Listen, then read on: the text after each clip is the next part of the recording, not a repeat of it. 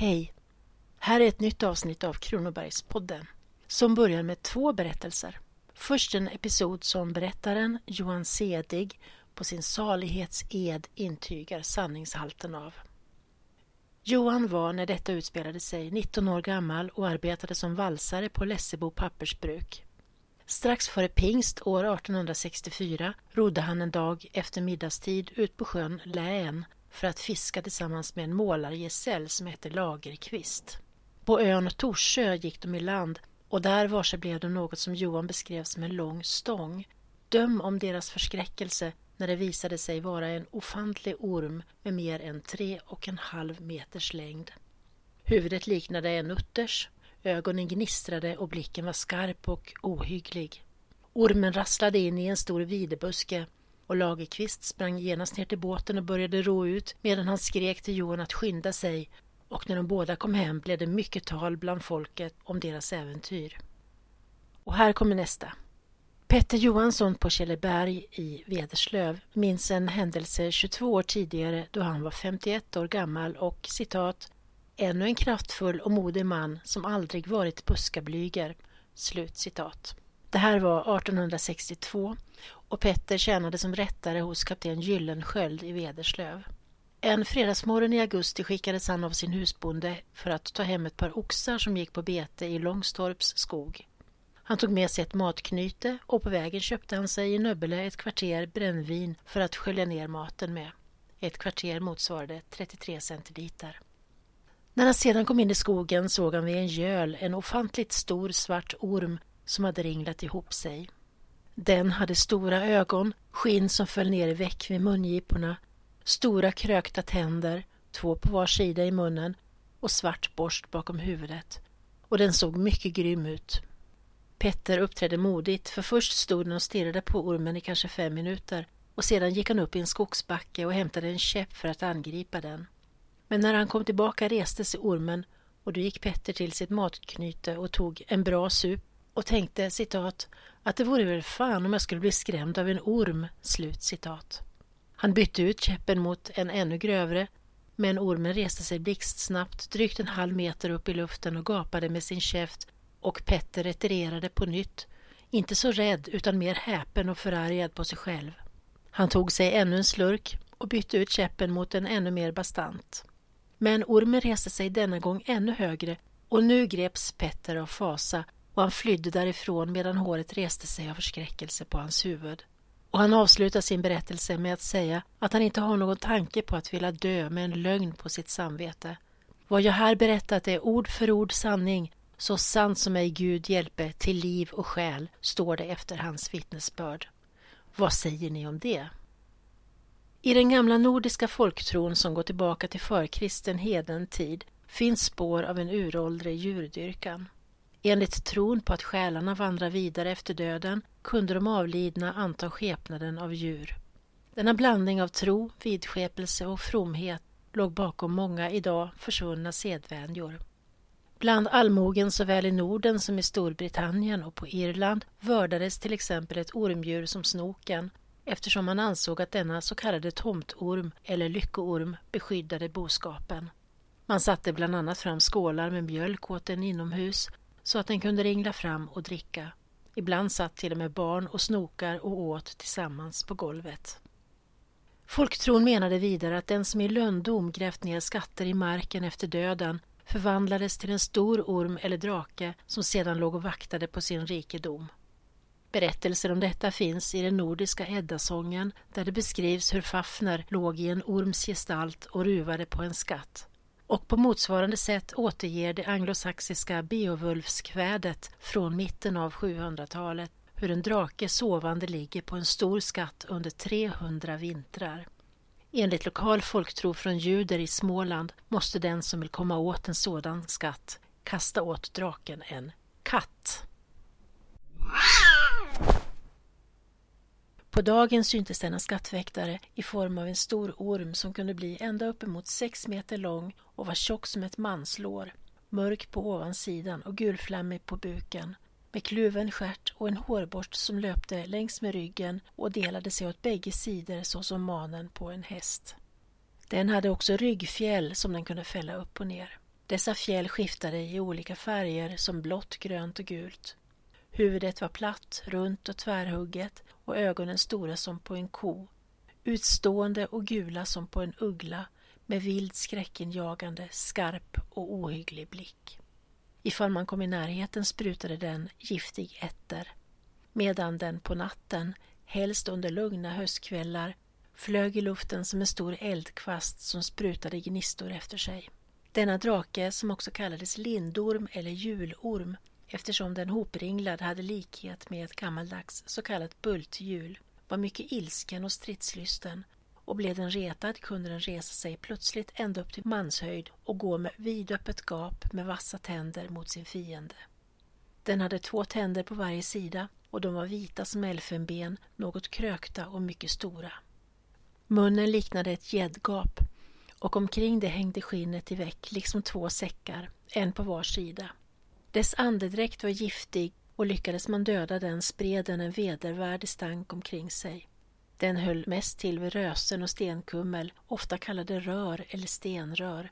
Stenlämningar med namnet drakarör finns det gott om i Småland, där man ofta kan se stora mängder av ormar. Men den uppehöll sig också i närheten av kärr, sjöar, mossar och sankmarker. Som en kuriositet kan nämnas att Smålands landskapsmossa, Schistostega penata på latin, är lysmossa som också kallas trollguld eller just drakguld. Enligt folktron ansågs draken eller lindormen ligga i dvala i gamla ihåliga träd under vintern. Särskilt tyckte den om lindar. I Danmark trodde man att lindormen föddes ur gamla lindars rötter. För att fjättra den skulle man slå ett järnband kring stammen på trädet. Annars kunde det hända att den sprängde sönder trädet och kom ut. Särskilt pingsten kunde vara en farlig tid för möten med lindormar. Också rötmånaden från slutet av juli och en månad framåt var vansklig. Men rapporter finns från människor som har stött på lindormar även under både tidig vårvinter och sen höst, så man kan aldrig vara säker. Etnologen, museimannen, folkloristen och samlaren Gunnar Olof Hultén Cavallius, författare till verket Värend och Virdarne, insamlade på 1880-talet berättelser från människor i sin hembygd som hade mött lindormen. Han annonserade i lokaltidningarna efter personer som kunde berätta om sina möten med dylika så kallade drakar och kungjorde att den som överlämnade ett exemplar av en lindorm till honom på Sunnaviks gård i Torne skulle belönas med en summa mellan 100 till 1000 kronor beroende på bestens utseende och skick. Underrättelsen gällde att fångsten skulle vara antingen levande eller förvaras i ett tätt laggkärl och vara överhällt med sprit eller brännvin för bevarandets skull. Och vittnesmålen om dödade eller sedda lindormar lät inte vänta på sig. Det kom från bland annat Stenbrohult, Husaby skog, Stenfors bruk, Vederslöv, Hinneryd, Urshult, Cirkön, Öpestorp i Öja, Grimslöv, Skatelöv och Kalvsvik. Lindormen hade blivit sedd i bergen och skogarna öster om sjön Åsnen men även simmandes i sjöar som Öjen, Rottnen, Innaren och Helgasjön. Då hade den haft huvudet ungefär 6 decimeter ovanför vattenytan och ringlat sig fram på samma sätt som snoken gör. Både män och kvinnor och unga pojkar i 13-årsåldern berättade. Beskrivningarna var tämligen samstämmiga i fråga om hur lindormen såg ut. Varje redogörelse styrktes av namngivna vittnen. Flera av dessa var bemärkta namn i samhället såsom bruksägare Johan Lorenz Askan och friherre August Wilhelm Rappe. Redogörelserna skickade Hultén Cavallius sedan in till Kungliga Vetenskapsakademin under titeln Om draken eller lindormen. I den första upplagan från 1884 finns rapporter från 20 uppgiftslämnare med och året därpå kom en utökad upplaga med totalt 48 rapporter. Vittnesmålen handlar om sådant som utspelat sig under en 50-årsperiod från 1820 och fram till 1870-talet. Bland uppgiftslämnarna är de flesta från Värend men också några från Jönköpingstrakten, Kalmar län och Blekinge finns med. Och sonen till politikern Liss-Lars Olsson från Leksand, också kallad Olsson i Västanor, berättar om hur han i en rishög råkat på en vidunderlig lindorm som han blev förföljd av men till sist lyckades slå ihjäl med en stör varefter han brände upp den skräckinjagande, illaluktande besten. Det var inte helt riskfritt att hota eller försöka döda en lindorm. Man kunde till exempel bli halt för all framtid. Det fick den 21-årige Hannes Spets erfara då han vid Vrankungegärde år 1839 siktade med bössa på en sådan drake. Fastän han inte ens sköt fick han sådan verk i ena låret att han måste få hjälp med att komma hem och därefter blev han sängliggande i ett och ett halvt år och halt för livet. Andra som har sett lindormen har blivit sängliggande i sjukdom under kortare eller längre tid. Efter Gunnar Olof Hultén Cavallius efterlysning i pressen efter denna sällsynta djurart, som han benämnde det, och publicerade rapporter lät reaktionerna inte vänta på sig. En livlig debatt följde.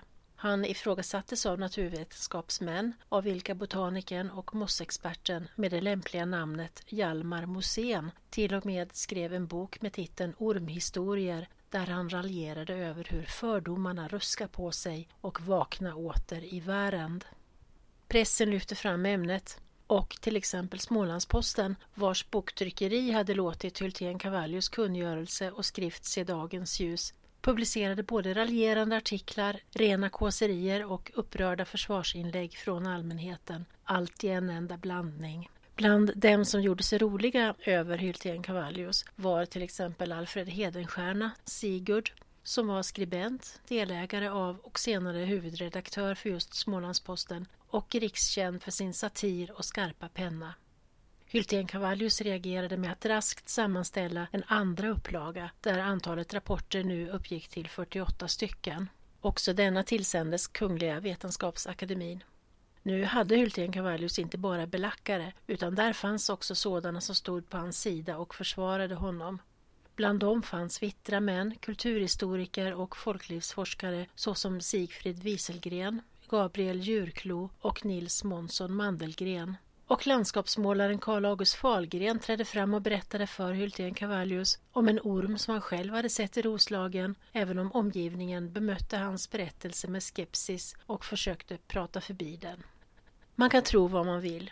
Vittnesbörden om lindormen är inte begränsade till Hultén Cavallius tid på 1880-talet utan långt senare existerar de. 1924 såg Inga Sjöstrand en tre meter lång väsande orm med borst på huvudets baksida när hon färdades från Åseda på väg hem till Sissehult. År 1940 omvittnade Ellen Johansson i Kalvsviks baggagård att hon sett en orm av jätteformat och vid samma tid såg en kvinna som heter Margareta en jätteorm med gäddhuvud i ett stenröse i norra delen av Växjö kommun.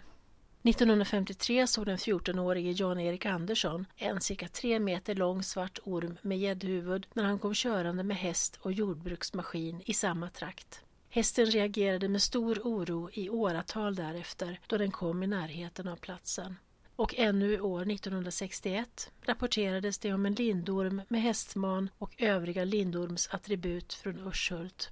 Lindormen lär också ha setts i Närke på en ö i sjön Väringen, i Flåsjön i Jämtland och i Saltsjön utanför Stockholm. Men finns det då, eller har det verkligen funnits lindormar? Eller är det något annat som folk kan ha sett ute i skogar och vid stenkummel och sjökanter? Teorierna är många Gamla snokar lär kunna bli väldigt stora och när ormar ömsar skinn kan en del av det gamla skinnet sitta kvar på ryggen så att det kan likna en man. En tjäder som ligger i så kallad solbadsställning med utbredd stjärt, halvt utslagna vingar lagda så att spetsarna vidrör stjärten och med höjt huvud kan påminna om en hopringlad orm. En stor mal kan ha vissa likheter med den beskrivna lindormen.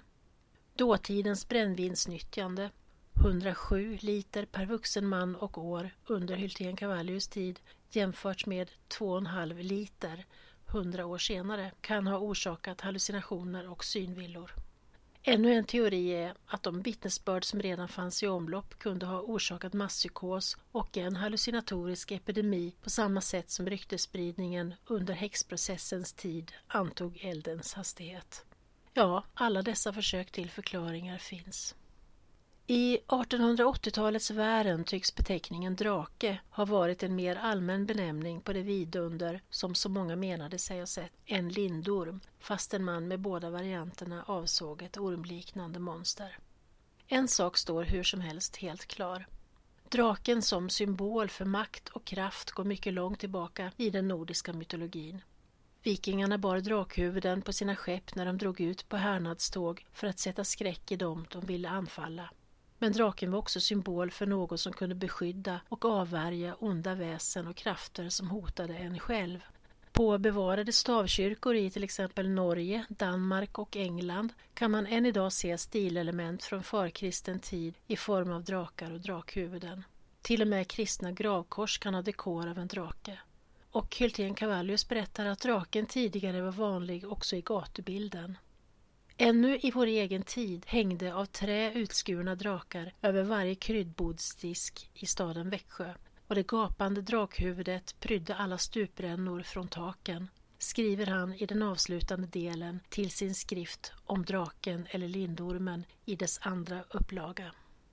Dessa så kallade boddrakar var utskurna i trä, bortåt tre meter långa och rödmålade och föreställde ormar som dels skulle fungera som blickfång för kunder och dels beskydda kassan i butiken.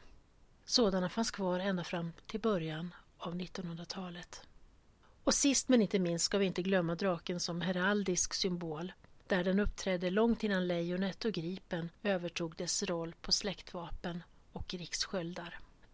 Det är inte svårt att förstå att en folklivsforskare och etnolog som Gunnar Olof Hyltén Cavallius kom att fascineras av draken och lindormen med hela den mytologi och historia som förknippas med detta sammanblandade väsen.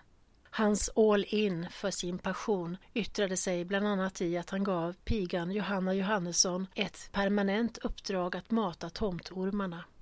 Det var vattensnoken som betraktades som en vän till både kreatur och människor. Den lade sina ägg i gödselstacken där det var varmt och man ansåg att där det fanns mycket tomtorm, där trivdes korna. Därför matade man den med mjölk på fat eller gav den gröt eller soppa. Pigan Johanna sa för övrigt om Hyltén Cavallius att han var en riktig ormgubbe. Och så svor han så förskräckligt, tillade hon. Just i år, 2018, är det 200-årsjubileum av Gunnar Olof Hyltén Cavallius födelse och dessutom Smålands museums 150-årsjubileum. Vilket passar alldeles utomordentligt att fira tillsammans för bland allt annat som Hyltén Cavallius gjorde så tog han också initiativ till grundandet av detta museum som är ett av Sveriges äldsta. Gunnar Olof Hyltén Cavallius har för sina insatser fått benämningen den svenska etnologins fader. Vid sidan av Värend och Virdane var hans mest kända verk Svenska folksagor och äventyr som han utgav mellan 1844 till 49 i samarbete med vännen och språk och fornforskaren George Stevens. Och passande nog är den senaste årsboken av Kronobergsboken tillägnad Gunnar Olof Hyltén Cavallius och just Lindormen. Den har titeln Drakormens gåta och innehåller bland mycket annat hela texten och alla vittnesuppgifterna i den andra upplagan av den Lindorms rapportering som Hyltén Cavallius skickade in till Kungliga Vetenskapsakademin. Läs den gärna för den är en fantastisk inblick i den svenska bondekulturens etnologi. Man kan antingen köpa den eller låna den på biblioteket. Jag som har berättat heter Ella Styv och arbetar på Växjö stadsbibliotek. Vi hörs igen och se upp lite extra nästa gång ni beger er ut i tassemarkerna. Hej!